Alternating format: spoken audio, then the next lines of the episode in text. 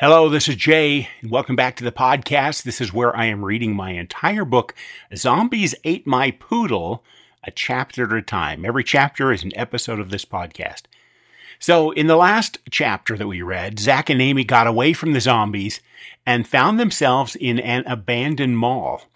And then they discovered a group of teenagers trapped in a store and are about to try a rescue. Let's see what happens in this chapter. 3, 2, 1. Chapter 18 Rescue Gone Wrong. The zombies milled around the front of the clothing store, pressing against the glass, moaning, Brains! over and over. They were so hungry, and they could see the food they wanted just inside, several hunks of food running back and forth. Suddenly, a loud crack sounded from behind, caught their attention, and the group of zombies shuffled around to look. Brains, brains, they chanted as they saw a child walking down the hallway of the mall just a few feet away.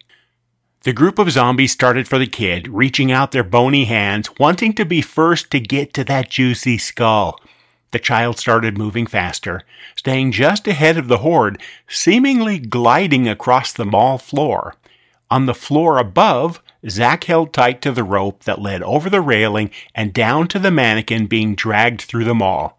He crouched low enough not to be seen by the zombies below, but raised up just far enough to see their reflection in the opposite store windows. Zach needed to keep the running kid close enough to the zombies to draw them away from the trapped teenagers, but not so close they could catch it and discover it had no tasty brains. Meanwhile, back where the chase started, Amy tied Jeffrey's leash around a light pole at the entrance to a store and set Pookie's picnic basket next to the dog and Zach's backpack. He'd told her to guard it while he baited the zombies away, but leaving it with Jeffrey was probably okay. Stay, stay, she said as she headed down the hall. Creeping downstairs on a non working escalator, her eyes darted back and forth to see if any zombies were still hanging around. It looked like all the zombies had followed Zach's invention down the mall and were now far enough away. As she ran to the front of the store, all the teenagers inside stared at her in shock and were frozen in place until she got to the door and mouthed, Open the door! Moving quickly, the kid shoved a desk aside, moved some boxes, and then swung open the door.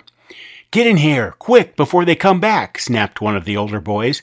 He held open the door and looked wild eyed out into the mall, trying to see where the zombies had gone. What? No, said Amy. I'm rescuing you. Or do you really want to stay trapped in that store? Brian, let's get out of here, said one of the girls to the boy holding the door, then pushed past him. But, but, he sputtered while the rest of the teenagers started ducking under his arm and sidling past him. Amy motioned them to follow her, and when the boy at the door saw nobody was going to stay with him, he let go of the door and followed along, scurrying to catch up to the group. Okay, everybody, let's go with. What's your name? he asked as he caught up with Amy in the lead. Amy, we. Let's go with Amy, everyone, the teen cut her off, moved ahead of her on the steps, and waved everybody after him, as if they weren't already following Amy up the escalator.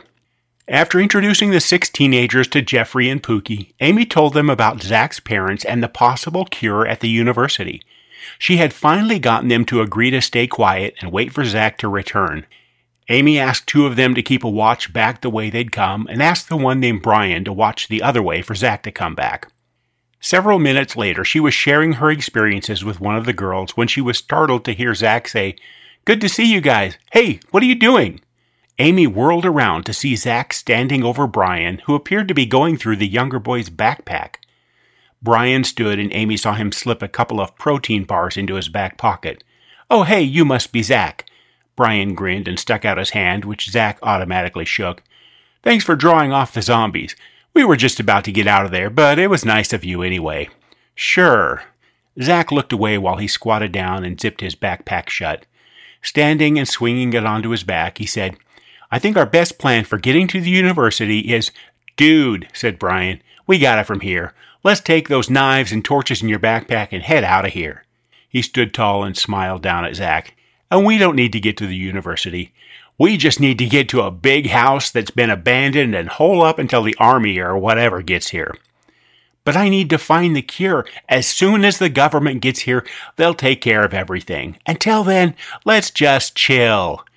Brian glanced at the other teens and then put his hand on Zach's shoulder and whispered, Can I speak to you in private? Okay. Zach walked away from the group, glancing at Amy as he passed and giving her a small shrug. Brian kept his hand on Zach's shoulder, almost pushing him down the hall and around a corner. What do you need to talk about in private? asked Zach. Hang on, let's go in here to make sure no zombies can sneak up on us. Brian opened the door of a gift shop and ushered Zach through, allowing the door to swing shut behind them.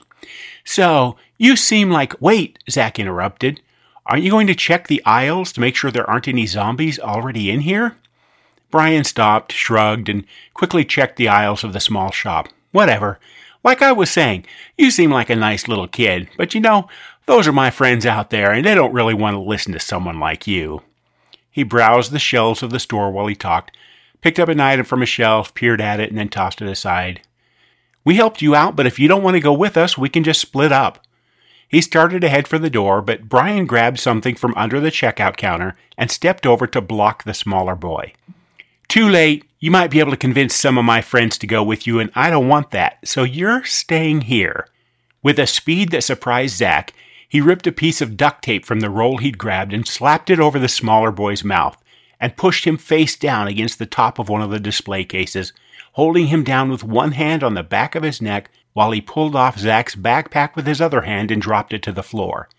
And I'll just take that with me. Zach struggled against the stronger boy, but his arms were pulled together behind his back and fastened together with a length of tape. Zach tried yelling, but the tape over his mouth was too tight, and then he found himself face down on the floor, and Brian was holding his feet together and wrapping the duct tape around them.